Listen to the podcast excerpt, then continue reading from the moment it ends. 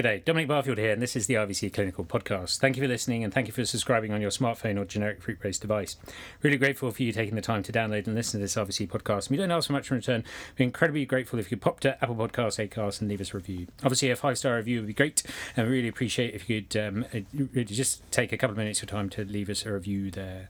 So, joining um, Brian and myself in the studio, we're going to talk to, to the wonderful Tom Greensmith, who is one of our uh, who is our cardiothoracic perfusion fellow and staff clinician in ECC, and we thought we'd have a chat with him, um, which was a suggestion actually in one of the reviews about diabetic ketoacidosis. So uh, thank you, Tom, for uh, joining us in the in the studio. Hello, thank you very much for having me. Well, you know, we, we, we try occasionally.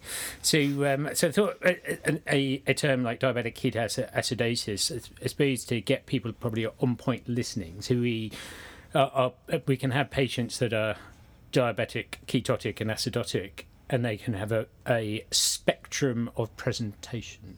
Would you would you would you agree with that? Yes, absolutely. I mean, obviously, quite a lot of them that are DKA won't be coming to uh, to see us, especially if they're eating and sort of otherwise okay, but just a little bit groggy and a bit rubbish, um, right the way through to those patients that are utterly moribund, that you can barely find a pulse, uh, have been maybe unwell for days and it's been missed for various reasons. And of course, those are the ones where extremely careful management is going to be uh, required rather than just a slight adjustment to their sort of current insulin protocol and a bit of close watching at home sort of thing.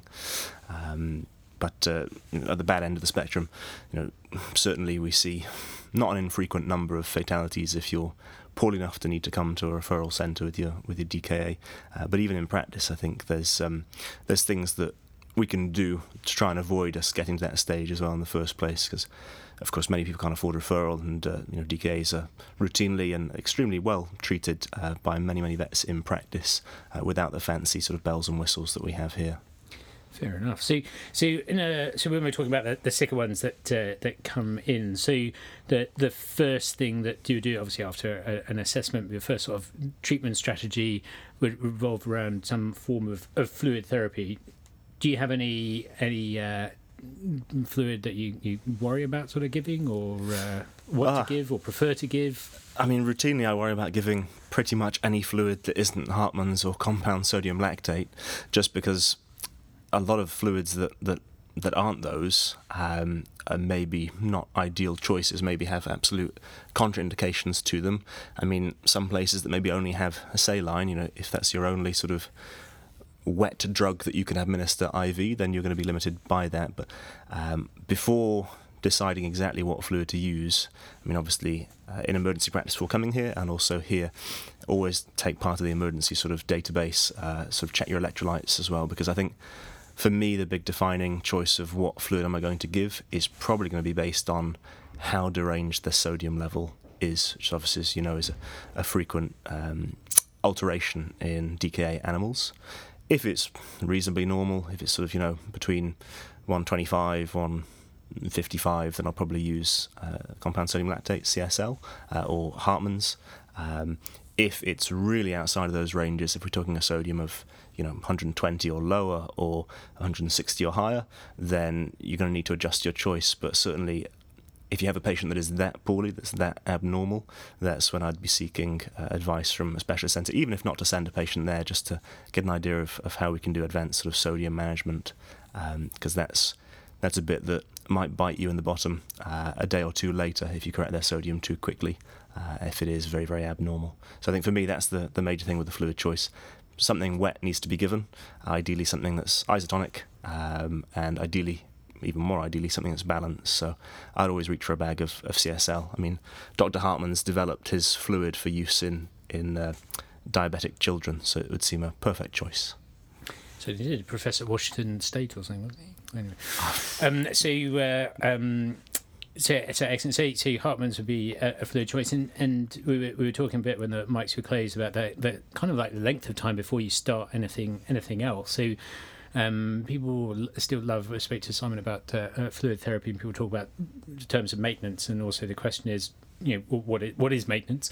Um, but if we have an idea about two to you know four mils per kilo per hour somewhere in, in, in there, do you, do you have a, a certain amount that you that you would give as a rule of thumb, or you base it on more information about what the patient's weight was prior to it, how percentage do you think it's dehydrated, and actually work out a, a fluid plan to think about what you want to correct over a period of, of time?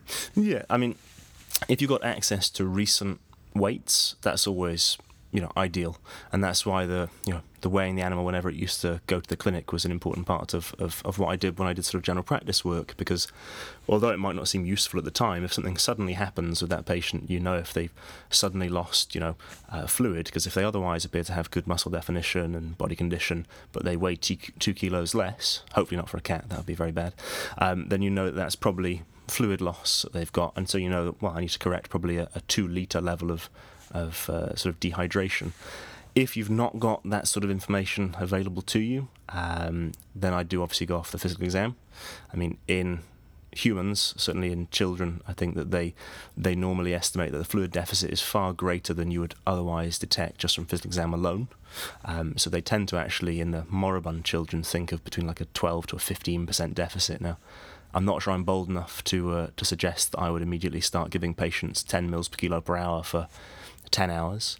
And obviously, you always have to take into account are we talking about a dog or a cat? Because, uh, of course, cats being far less tolerant of large volumes of fluid, and also contraindications like underlying heart disease.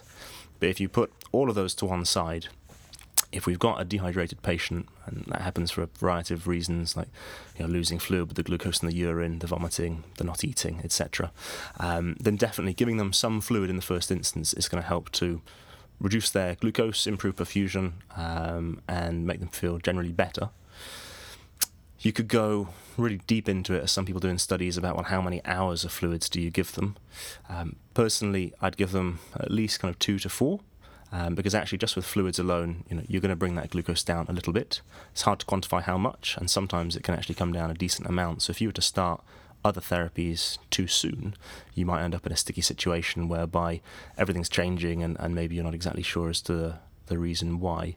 Um, I think the important thing is kind of going from your baseline and whether it's a pre existing weight or whether it's your physical exam, knowing that you're going to reassess that patient in sort of two, four, six hours from when you start the therapy, ideally at all three of those time points, so you kind of know where you're at. I would, if I've got time, uh, sit down and try and make a really good kind of fluid plan with you know what's my deficit, what's my maintenance, what are my ongoing losses. But realistically, uh, if you're extremely busy, um, that might not be something that you can do. In those cases, I'll maybe not worry so much about ongoing losses, but I'll try and replace that deficit um, and add on maintenance. As we said, you know, whether you want to use two mils per kilo per hour or four mils per kilo per hour um, onto the deficit and sort of try and improve their hydration level by maybe a quarter to a half of what I think they are lacking uh, in that time period, and then reassess. I think that's the critical part is to reassess them before then deciding, well, do I change my plan? Actually, is this patient weeing out so much that I've had no effect whatsoever on, on the hydration status? Uh, or are we improved? Is the patient looking brighter? Do I now think about, okay, I can start doing some other therapies um, in that time? It also gives me a chance to look at all the, the database bloods that I got initially and sort of think about what problems I'm going to encounter when I next check them. Uh, and what's going to crop up in therapy for each patient. So maybe we should ask that at this point. So, because you know, we'd probably put a patient on some intravenous fluids, and we'll, you know, we can pontificate about the rate, but it's probably more than people would normally feel comfortable with, but probably because yes. that marked uh, amount of dehydration that they, they have in general, and that and the um, and the you know, polyuria associated with that with the hypoglycemia. So, so what what labs do you like to run? I don't know why I'm using the term labs, but uh, but it seems quite maybe I've listened too much to Stock Scott Weingart. But, but anyway, what labs would you like to to run? So, um, I mean, I'm very lucky in that both here and before coming here, I had access to a fantastic sort of laboratory where I've been able to do blood gas and acid base and stuff throughout my my career. And so for me, if I think a patient's going to have DKA, I do definitely want to have your blood gas status, your acid base status, a glucose, a ketones would be absolutely ideal. Um, and I would normally poll my, my more routine blood work if I was able to. And I think that's the key point if I was able to, because it's not going to change what I do in my immediate therapy, But if I get that blood back, you know, six, 12 hours later or whatever, and I see that I've got raging changes to my you know, liver values or to my kidneys or phosphate or all these sorts of things, it's going to allow me to kind of maybe think about reasons either why this patient's become deranged in the first place or things that I also have to have to correct. Um, I think if I was going to strip it down to the absolute minimum, it'd definitely be a blood a blood glucose and an electrolyte panel and probably a, just a, a simple blood smear an evaluation of blood smear, um, just to look for things like do I think we've got subjectively more neutrophils than we should have? You know, if this is a really really sick patient, you could see you know abnormalities in terms of platelet numbers or all these sorts of things, um, and those are things that I think the majority of places will have access to. You know, some places might have uh, ketonometers that they can use, which is wonderful to measure the, the major ketone. If you don't have that, of course, you can use the, the urine sticks, and you can use that on urine or on um, sort of plasma or serum. The only problem is they don't detect, obviously, the major um, sort of ketone that we worry about. So if you see it, if it comes up on there, wonderful, you know, there's ketones present. If you don't see it, it might not mean a huge amount. And also, when your patient's sort of getting better, you have to remember that if it disappears from the urine, well, that's that's lovely, but it's going to be a sequential process, so it's still going to be there in their blood for some time anyway. Um, so because of that, it, it's a bit limited, but I suppose we have to work within the confines of, of what we have. I suppose it might help us with our diagnosis, though, because we use a ketone meter, um, don't, don't or have access to, to one, and we might find a, a number and say, yeah, it's ketotic, but actually, it's not something that we use hourly or, or, or you know, six hourly or, yeah. or anything like that. It's probably more everyday if if that to yeah, sort of see absolutely. how things are pro- progressing. So I suppose that the the, mm, the uh, I suppose with a, a, a test strip, it probably doesn't give you the same. Uh, quantitative no, data, not at all. But at least it gives you an idea yeah, is it positive or, or, negative potentially. And if, if it's positive on a, a urine ketone meter, you can bet that the blood value is going to be pretty high. Um, so yeah, I think that that's where it is helpful. Yeah, and um, with the glucometers that you use sort of here and, and in the past, you, I suppose you're just sort of saying it's high. I, I imagine that, that. Yes. Do you find that the numbers when they get above say 20 millimoles per liter? I'm not quite sure how to convert that to our uh, uh, US friends, but um, when you get like high high values, it, it gets a bit um, cagey, doesn't it, about how accurate it actually is? High yes. is high. And... Yeah, yeah, absolutely. I mean, the thing is, if you've got a patient come in and you, you think they look as if you know they've got DKA, uh, and then you check a blood glucose, they've had no therapy, and the glucose is five, you sort of know oh, probably something weird going on here. But like you say, if it's high, um, then certainly the accuracy of these these handheld meters is far less reliable. But at least then you know the number is high, and you also have a, a baseline against which you can go uh, later on when you st- start your, your insulin therapy. Excellent, excellent. So, um, well, that's a good segue into starting insulin therapy, perhaps. So, what what what what therapies do we do, do you standardly use for for these? So, patients? I've only ever really used one one therapy for them, and that's when I'm happy with the diagnosis. I'm happy that I've done a little bit to rehydrate them. Their glucose has fallen a little bit. Um, then I'm going to start sort of normally a continuous rate infusion of, of a neutral insulin. Um, and that for me is going to be the, the best thing because I can titrate it quickly. You know, I, I know I don't need to worry about absorption issues. Course, if you give something sub Q, it's not going to be absorbed in a dehydrated patient. You know, there are protocols for using intramuscular neutral insulin. Um, it's a lot of injections because I mean most of those protocols are, are, almost hourly checkings of blood glucose and, and an injection. So obviously we have a protocol here in terms of uh, CRI of, of, insulin and how to make it up. But those protocols are readily available, uh, you know, online in numerous different sort of emergency books. Uh, and I think that would be most most people, most ER doctors, and certainly most diplomats' sort of standard go-to thing to do. Uh, it's just worth making sure that you absolutely know that as soon as you start the insulin therapy, you're going to cause some other derangements as well, just by the sheer nature that you are giving a patient some insulin. Um, and so you've kind of pre-planned for those, pre-thought uh, through what's going to happen based on the lab work that you've already got. So in that time when they're rehydrating, I'll also think about what do I need to be concerned for when we do start the insulin, and making sure you check that insulin frequently enough. Uh, certainly initially until you sort of start to get towards a steady state, because it's a fickle thing. Uh, the sort of the dynamics of, of glucose and insulin level in an individual patient. And I've certainly been caught out before when I've thought, oh, I, I won't check that now for, for six hours. And you check it six hours later and you get a bit terrified when the machine reads three. Uh, and you think, oh, I didn't think that was going to happen. It was 48 earlier. Uh, so it's just close attention to, to, to detail. Um, I'm struggling to, to think about yeah, too many other protocols that I'd be happy using.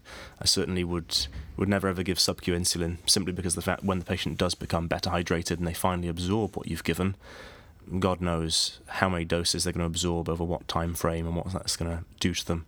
And then of course the sub-Q stuff lasts for so many hours longer, whereas the neutral stuff really only is going to last kind of between two and four hours uh, most of the time. So it means that you've got a bit of a safety margin there as well. So, so the neutral insulin that we that we give, um, or it's called regular insulin as well, isn't it? Neutral or regular? I think yeah, soluble, regular, and neutral are all the same. The same. Um, so when you put that into a uh, a fluid bag, through the other the other thing to remember is that it will it will bind to the plastic that's Yes, on there, yeah, won't it? absolutely. So, so when you actually put a concentration or follow any recipe or protocol that, that's out there, that make sure that you attach a line to it and, and run it through because it will bind to that um, to to the to the plastic of the bag, and so um, and that might mean that if you don't do that, you'll get different concentrations going through of, of insulin, and um, and I think most of the protocols try to have, as you, uh, as you alluded to, uh, a certain concentration of insulin that's administered um, per. Uh, per kilo of patient over a Yeah. period of time, so you should get a stepwise decrease in your blood glucose of around somewhere between I think it's four to six millimoles per, per hour potentially, but it's as you said, like every patient is a bit different. Yeah. So it is meant to give a, a certain amount, not a massive hit, but you but it, I suppose it depends on, on the on the patient, and it's worthwhile to to to check them, but. d- Dependingly, if they normally trending, then you, you can normally not expect a, a, a massive a massive dip. Yeah. Um, so you said about uh, anticipating the effects of what that insulin is going to do. I, was, I, was- I should probably say as well. So um, we both got no experience about giving other really forms of insulin. I've only given glargine sort of once, and I didn't have any any neutral insulin. Um, and it's meant to work uh, a bit like a neutral insulin if you give it intramuscularly. But again, I would refer people to uh, to have a look at, at whatever text about that. But Lente insulin's just really got no place in, Yeah, in treating a for me. DKA. no. So, so I think you need to try and source some for for that, but you know, source some as at the time that you're rehydrating the patient. Give you some some Yep, time perfect to, time. time to do that. So, so you're saying so you should anticipate the changes that that's that that's going to occur. So, what are these changes that we should anticipate? Well, uh, with insulin alone, uh, things like sort of changes in our potassium and certainly in our phosphate and of course in our glucose. Hopefully that one goes without saying. Um, the really tough thing with these patients is if they are really, really collapsed in terms of their cardiovascular system, they might have a high plasma level of potassium, and you think, oh, great, insulin's going to help me with that. But actually, you forget that they've got a very low total body potassium level. You still need to, you know, not allow the, the plasma potassium to go too high because that's what's going to cause problems. But when they start feeling better, these patients are definitely going to need potassium supplementation as well. So it's a big shift when you go from your acute phase treatment right the way through. Um, so potassium initially for me, I mean, it's it's quite common that they are a little bit higher than, than normal, so I don't worry too much about that straight away. If the potassium is low when you start, then you do need to take that into account and realistically sort of spike whatever fluids it is you are you are giving because you can expect a pretty decent drop in the, the patient's potassium when you start insulin. With phosphate, again, hopefully I've got a baseline of that, um, but we know that as soon as you start the insulin, you're going to kick back up your sort of normal metabolic processes, your carbohydrate metabolism, and so your phosphate's going to, in some cases, drop, and in some cases, absolutely plummet. Uh, and of course, if it does do that, then certainly in things like cats, you really do run the risk of, of a massive hemolytic crisis. Uh, and then you have to worry about, well, now I need to source blood and these sorts of things. So, depending on the, the baseline phosphate level, you might also want to consider uh, adding in phosphate. Um, it's one of those things that I never used to do in practice. Uh, I'm not sure how comfortable I would have felt about giving it in practice. And I suppose maybe not everywhere has got machines that measure phosphate either. I mean, certainly here we have the in our in-house lab we've got a little sort of VetScan machine that does measure phosphate. Big problem with that is, of course, if they are hemolyzing, it can't measure phosphate anymore, and you're very much in the dark about what's going on, which is less than ideal. Um, and then you, not that we measure it, but things like magnesium are just something to, to keep in the background because if actually you're getting absolutely no response to your insulin, um, being low in magnesium is something to, to think about just because low magnesium does cause poor sensitivity to the effects of insulin, whether it's endogenous or exogenous. Um, so for me, those are the, the major kind of things that I think about, I worry about, um, and that's why normally within sort of um, between three and six hours, let's say, of starting an insulin therapy, in addition to the frequent glucose checks I'm doing, I'm probably going to recheck some of those values, certainly my electrolytes. Um, I might not check phosphate straight away, depends on what the baseline value is. That maybe is more of an every six to 12 hours for, for me until I know that I'm happy it's kind of stable and it's not going to go too crazy. Um, but because the way we check our electrolytes here is is actually with a, a blood gas acid base analyzer. For me, that's perfect because it also allows me to see what's happening with their acid base status and tinker with that, which normally makes them feel better. And because the acid base status can affect their potassium as well in terms of its movement inside and outside of cells and that kind of jazz, that um, I find that's very useful to, to recheck. Certainly, right at the start, when you don't know exactly what's going to happen in every single patient, to do those frequent checks. And then as you get more confident with what's happening, okay, now we sort of hit our steady state, we can maybe tail back. Because, of course, as soon as the glucose in the patient falls to a certain level, we're going to actually start giving them glucose. Um, and hopefully at that point we're a bit more stable, a bit more static, and we're not going to have as major crazy shifts. So we'll tail back the, the monitoring slightly at that point as well. So it seems to be so. Um, so to try and remove those ketones through the through the body. So we're trying to get that glucose level down, and then when the glucose level does come down to a less than ten, um, then obviously we don't want to um, give more insulin without giving some some dextrose to, in, into, that, into that as well. So we tend to halve the, the rate of insulin administration and administer some two and a half percent dextrose solution at the time. Yeah. And this is just to help get rid of the ketones, and obviously if the patient is is uh, is still is still unwell. Um, it's it always surprised me actually how precipitously the potassium level falls. Yeah. And I think these these are the patients where that uh, you, you you push the published limits normally, and, and maybe even sometimes exceed of, of what is a, a you know a safe rate to give uh, potassium supplementation as well. I think these these ones do can require like a a huge amount, can't they? Yes, yeah, absolutely. So, um, um, excellent. So, so then, so if we're happy with, with that, that sort of flow of, of um, um, insulin therapy and, and, management and having a look at the electrolytes, actually, you, you mentioned about looking at the blood gas. So, what, so what, what changes? Just, uh, uh, you know, what do you tweak and change, like looking at a blood gas just succinctly? Well, I suppose when I look at the, the blood gas, we're looking at you know the, the, pH, and I might not necessarily tweak anything at all unless that pH is is close to the levels that I consider inconsistent with ongoing life. Is how I term it to the students. So even if you know the pH, which should normally be seven point four, if it's 7.3, 7.2, 7.1, but there's nothing too much else on there. I might not do too much. If it's 6.8, then yes, I probably have to take some emergency action. Um, there's not really much that I tweak on the blood gas or much that I can tweak on the blood gas, apart from if I absolutely have to, giving the patient some sodium bicarbonate. But because when you start your therapy, even just rehydrating the patient with a you know a buffered isotonic fluid, the the acid base status is going to improve. And so it's not the kind of thing I think, oh, goodness, his pH is 7. I better give him some bicarb now. If you don't absolutely have to jump in and do it, then I won't do, uh, because I might find that within two hours of just some fluids, now our pH is 7.2 and everything's moving in the right direction. But if I genuinely think, you know, we're gonna we're gonna pass away far too rapidly for our therapy to have any effect, then I will consider being extremely conservative uh, and giving some bicarbonate to try and improve the pH. Just again for things like insulin sensitivity and all the cellular function and that sort of stuff. Um, it also is very useful if you've got a life-threateningly high potassium. A bit of sodium bicarbonate helps to uh, to pump that inside the cells as well.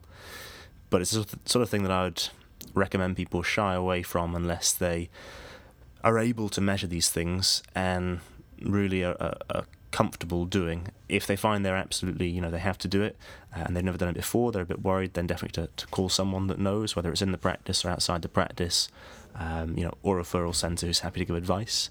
Um, just because the the number of times I've had to give sodium bicarbonate to these guys is, I think, pretty pretty low for how commonly I've been asked the question by students, interns, and, and you know other residents in terms of oh should we give it some? Uh, normally my answer is, is he dying? Yes, let's give some. No, uh, let's probably hold off and just see how things progress. Uh, especially because these guys are sometimes a little bit well, a little bit stuporous. They might not be breathing wonderfully, and of course, you give them sodium bicarbonate, it's going to make lots of CO2, and then they have to get rid of that. And if they're not breathing normally, then actually they might not get rid of it, and we might cause uh, more problems than actually we uh, we could possibly fix just by using it. So it's a sparing Goldilocks level. It's it's a it's a good point because because I suppose that if you're talking about like when do we when when do we give bicarb, it's probably based on a number of a number of factors. But if I was to ask you a, a rule of thumb about potassium and phosphate, you'd probably say if in doubt, give it. Like, well, sorry, definitely for, for potassium, but you know, probably if you've got some for phos, you know, a way of supplementing phosphate, probably do that as well. And you're yeah. unlikely to cause uh, any any harm to the patient. Whereas uh, yes.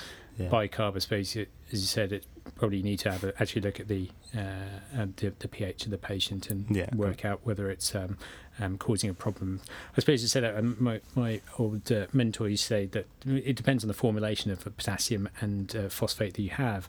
But we used to have like vials of potassium chloride uh, in Australia, so you could just add a bit of both to to to a bag yeah. of fluids. Whereas we've got a, a, different phosphate supplementation here, and I suppose it depends on really what you what you have, how you can mix that into the fluids that you're giving or run it as a separate CRI. Yeah, so that's the thing. I mean, some people some people mix and match sort of potassium chloride with potassium phosphate. Uh, some people don't have that luxury, uh, and then you're sort of doing things with God, what was it called? I used to have Foston, which took me hours to find out what level of phosphate was actually in Foston. Um, those sorts of those sorts of things. Oddly, practices that uh, are truly mixed um, or large animal practices might be a good place to get hold of phosphate if you uh, need some in a bind, just because it is something that they seem to stock or keep more commonly than we do because of the diseases of, of large animals which um, I found was interesting and useful in my first few years in practice. That's good to know. Um, uh, anything else about um, uh, their treatment? We, can move on to well, you know, looking for an underlying cause. So, so where do you where do you tend to look? And obviously, maybe at what point in time do you tend to look for an underlying cause? Yeah, I mean, it's going to depend, doesn't it? If the patient's got pre-existing diabetes uh, mellitus, then you may or may not have an underlying cause. It might just be that they've managed to get into some food, become a little bit unwell, or it might be that someone new is looking after the pet and is giving them the wrong dose of insulin, and we've all gone out of whack.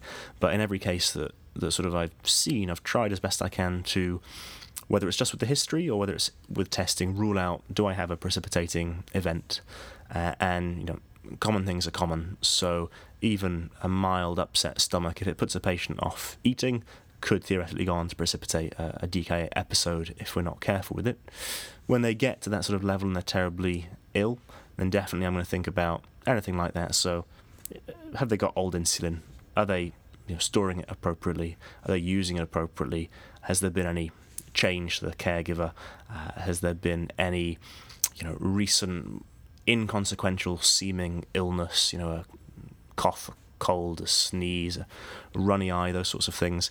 Um, when we have the patients in with us and they are very, very, very flat, uh, especially because it's useful to know, certainly in cats that might have a high incidence of sort of renal disease, um, I will always um, try and take a, a cysto sample. Uh, just uh, to look for UTI, which is a pretty frequent cause. I'll do that in dogs as well. Um, what I won't do is I won't delay giving them fluids in order to say, well, I want to get the cysto sample first. These guys, they're going to have dilute urine regardless. They've got an osmotic diuresis from all the glucose floating around and sucking the fluid out of the tubules into the wee. So I know I'm going to see that. I know that a dilute urine doesn't equate to, well, they've got renal disease. Um, but it does allow me to look for an active sediment. You know, even if I can't culture it straight away, I can go to the microscope, I can have a look do I have bugs, those sorts of things. And if I can't see anything there and I can't find a precipitating cause, then you know you might need to think about some some more uh, advanced is the wrong word because they're not advanced at all, but some more in-depth diagnostics. So things like, you know, do I scan the abdomen? Do I look to see if we've got a tumour, a lump, bump, an abscess, something odd going on? Do I look in the chest with you know radiographs, look for a, a precipitating event there, and also just silly things like skin infections, anything that you can think that's going to make a diabetic patient not very stable. When they come in with no history of diabetes, then you still have to think about all those things because it could be they've not been diagnosed. So again, you question the owner, well, have we actually had a bit of weight loss, a bit of PUPD over the last few weeks, months? Oh, you did, but you just thought he was getting old. Well, fair enough. It's probably actually then that it's just very poor management, um, not by the vets, but by the, the disease itself not being managed uh, coming in. But you still have to think, well, why have I suddenly gone downhill now? What's this sudden change? And in, I think not, it's not infrequently that we do find a precipitating cause, but we certainly don't find it in, in you know every case for sure. Uh, but sod's law, if you don't look for it, it'll be there. Someone else will find it, and you feel very stupid. Which I know happened to me a couple of times. Do you always give uh, antibiotics when you take a cysto sample, or do you always look for an active sediment, or does it depend on what species? Uh, probably depends on what species to some extent. Personally, I'm very stingy with antibiotics. Um, I I would give antibiotics only if I'm either pretty certain they have an infection. You know, I found some intracellular bacteria in the urine or in a cytology of wherever on earth I've taken it from, um, or that I thought that to not give antibiotics would be, you know, unduly uh, damaging to the patient. You know, they're in septic shock or something, or I think they're in septic shock. I'm going to give them antibiotics without knowing it for sure. I'm going to try and take samples first because that's the only way you can confirm it. Because then, when they're on antibiotics, all those tests are far less useful. Um, but I do only really give them if I've got definite evidence it's there, um, or if I think if I don't give this and it's got it, it'll be dead in two hours, and then that's on that's on me. Um, thankfully, most of these patients are not in a hideously septic state, uh, and if they are, then well, they're even more poorly than your normal poorly DKA and with a significantly worse outcome, I'm sure. Um, I think if you asked sort of 10 different vets, especially if you lined up criticalists and medics and people, you'd get different answers. But I'm personally a very stingy individual with antibiotics. I have treated some severe infections with only three day courses of some antibiotics, and you know the recommendations some people have of four weeks of antibiotics for pneumonia. Uh, if they, I, I, suppose, I suppose what I was uh, getting at was more. Um, because sometimes it might be difficult to ascertain whether a urinary tract infection exists if they're polyuric and, and don't have a highly concentrated urine. And, and that that was more the take, not yeah. n- not in not in general other things, but um, uh, on my soapbox. you certainly did, which is a good soapbox to have, uh, by the way. Um, so uh, um, so that that's good, and, and and as long as you you've looked for other things, you know, so I'm happy with that. When do you um, so, at what stage do you sort of change the management to the patient? At what stage do you think I'm going to start feeding the patient or changing its insulin regime? So we'd have them on that continuous insulin. Uh, normally, I mean, it's not it's not an immediate thing. It tends to take you know a day to a couple of days for them to sort of start feeling better. But you tend to be, for me at least, it's pretty obvious the patient's feeling better. You know, the cat is now standing at the front of its kennel and desperately trying to grab any food bowl that goes within 10 meters, or the dog, when you like take it out for a walk, is, is running to a, a food bowl. I think for me, interest to eat, I'm going to want to give them some food. Not a huge amount of food, um, but I'm going to want to make sure they definitely are interested.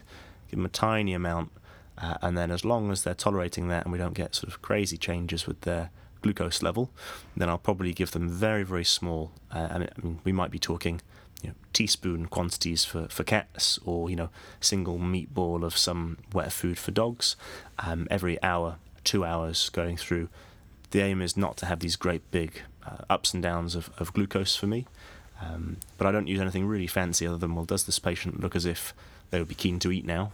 And if it's a yes then hey let's give them some food. I can think of nothing worse than being hungry and uh, and not eating as my fiance will I'm sure attest to as, as far as that, I, I, think the um, you need to understand that when you when you feed these patients, the glucose is going to go sky high. So your management, with, if you're doing a continuous insulin infusion, is not going to be as a, as, a, as effective. And yes, it's probably the time to think about switching it to another another therapy or or yeah. Yeah, I mean, I, I personally, I suppose, rightly or wrongly, uh, you never told me off during my training, but maybe you'll tell me off now. Um, I would. Uh, I tend to make sure that they definitely have a keen interest in food for a number of hours, accepting the fact that the glucose is going to go up. But I suppose it's the degree of magnitude to which it goes up as to whether I need to alter the rate of the insulin dose. Because again, if I go altering the rate of that dose, then I'm going to be making it more difficult for myself. I think when I do try and transition them. Um, instead, I'd like to get to a point where I'm absolutely happy that when I offer this animal a meal, it's going to eat that meal. And then I can think about, right, well, let's do that. Let's offer them a meal. Let's stop the continuous insulin. And then let's give them a, a you know, a moderate dose. So it may be the same dose that patient used to be on if it was a, a, previous diabetic patient, or it might just be the starting sort of listed dose for whichever insulin you choose you want to try and use longer term. And then again, we're checking the blood glucose uh, far less frequently than with a continuous infusion, but you can't just step away from it completely for obvious reasons. Uh, and then see if we can titrate whatever dose it is we've given over the coming couple of days before hopefully having them at a level where they're sort of stable enough to go home on that dose for, you know, a week, two weeks, before then having another sort of reassessment and seeing if we have to tweak things further for them. Yeah, absolutely. I, th- I think um, people get quite focused on getting things normal, but uh, but definitely expect to, to start in a couple of times as as well, and, and you know just put them on some insulin and leave them be for a couple of weeks before we start mucking yeah. around too much and, and more of the, the long term management. Um, I, you know, I think I was trying to get at before is just that um, you can't control when you start feeding indeterminate amounts. You can't control the blood glucose as well, even on a CRI of, of, of neutral insulin. So just don't worry about panicking with that too much. Like some insulin is good, but just forget about what the glucose is, is per se. That, yes. Yeah. yeah. And, and until as you as you said, if they're eating a bit more uh, um, respectfully or eating a bit a bit better, then then start start to think about sort of transitioning them. Absolutely. Um, do you think there's anything particularly contentious, or or as, as else? What do you have, have you changed your management of uh, of diabetic ketoacidotic patients? Do you think? Um, you know, I'm not sure that I've changed it massively, apart from probably a more proactive use of phosphate. Definitely much, much, much more proactive in terms of doing things that, for, for good reason, I, I didn't used to do frequently in general practice, like placing central venous catheters. I mean, I, I did do it not infrequently because uh, I was lucky enough to have them in practice. Um, but now, of course, you know, if a DKA came in, it was that poorly. That's one of my sort of things to try and get done in kind of the first 12 hours as well. Let's get a, a central line in them. Uh, rightly or wrongly, because of course it leads people to take an awful lot of blood samples and, and maybe leads us down a path of actually causing problems like anemia or you know being a nidus for infection, those sorts of things. Um, but I think those are the the main things. I always used to do the tweaking uh, of you know blood gas if I absolutely had to. I always did the same kind of potassium uh, management protocol. Um, I always used to do the basic things as well, just you know weigh that patient every four to six hours, so I kind of know if you're gaining weight and I'm giving you fluid, it's probably because your hydration is improving.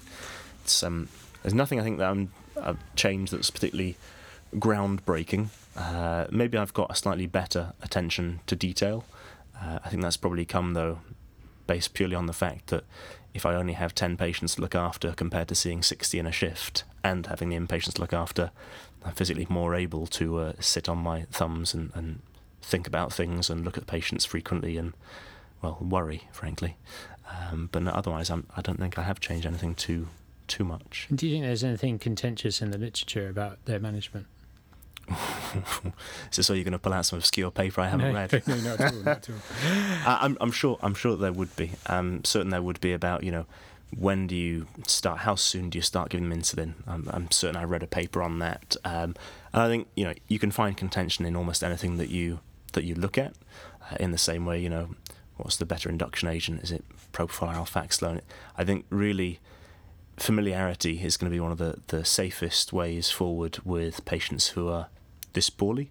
And so, if you've got something that you do that you find works, maybe next time you have a patient, you make a little tweak uh, based on what sort of you know from textbooks or things is, is meant to be gold standard. Um, if you're already kind of doing all those things, then and it's working for you, I'm not sure I'd rush to change too much. What I wouldn't do is immediately change my management of half the case based on you know uh, a few a few papers, but I can't think of too many contentious things that I've read about really for DKA, which is surprising if you uh, if you think about it. Absolutely, absolutely. It's not an, not necessarily an uncommon thing that we that we see, but yeah. Um, but yeah. Well, um, I think you you uh, gave a, a, wonderful little summary at the end, so I think we'll we'll, we'll wrap it up there. So many thanks, uh, Tom, for your your time today. Um, and thank you for, for listening. So don't forget to hit that subscribe button on your generic fruit based device, and that way you don't even have to worry about missing a podcast. If you could leave us a five star review, that would be great. And we'll place some show notes in the RVC pages. So just type in RVC Clinical Podcast into your search engine of choice, and it should be top of the tree. So if you have any comments or suggestions for this podcast, please get in touch. You can either email dbarfield at rvc.ac.uk or tweet at Dan Barfield. Until next time, bye bye.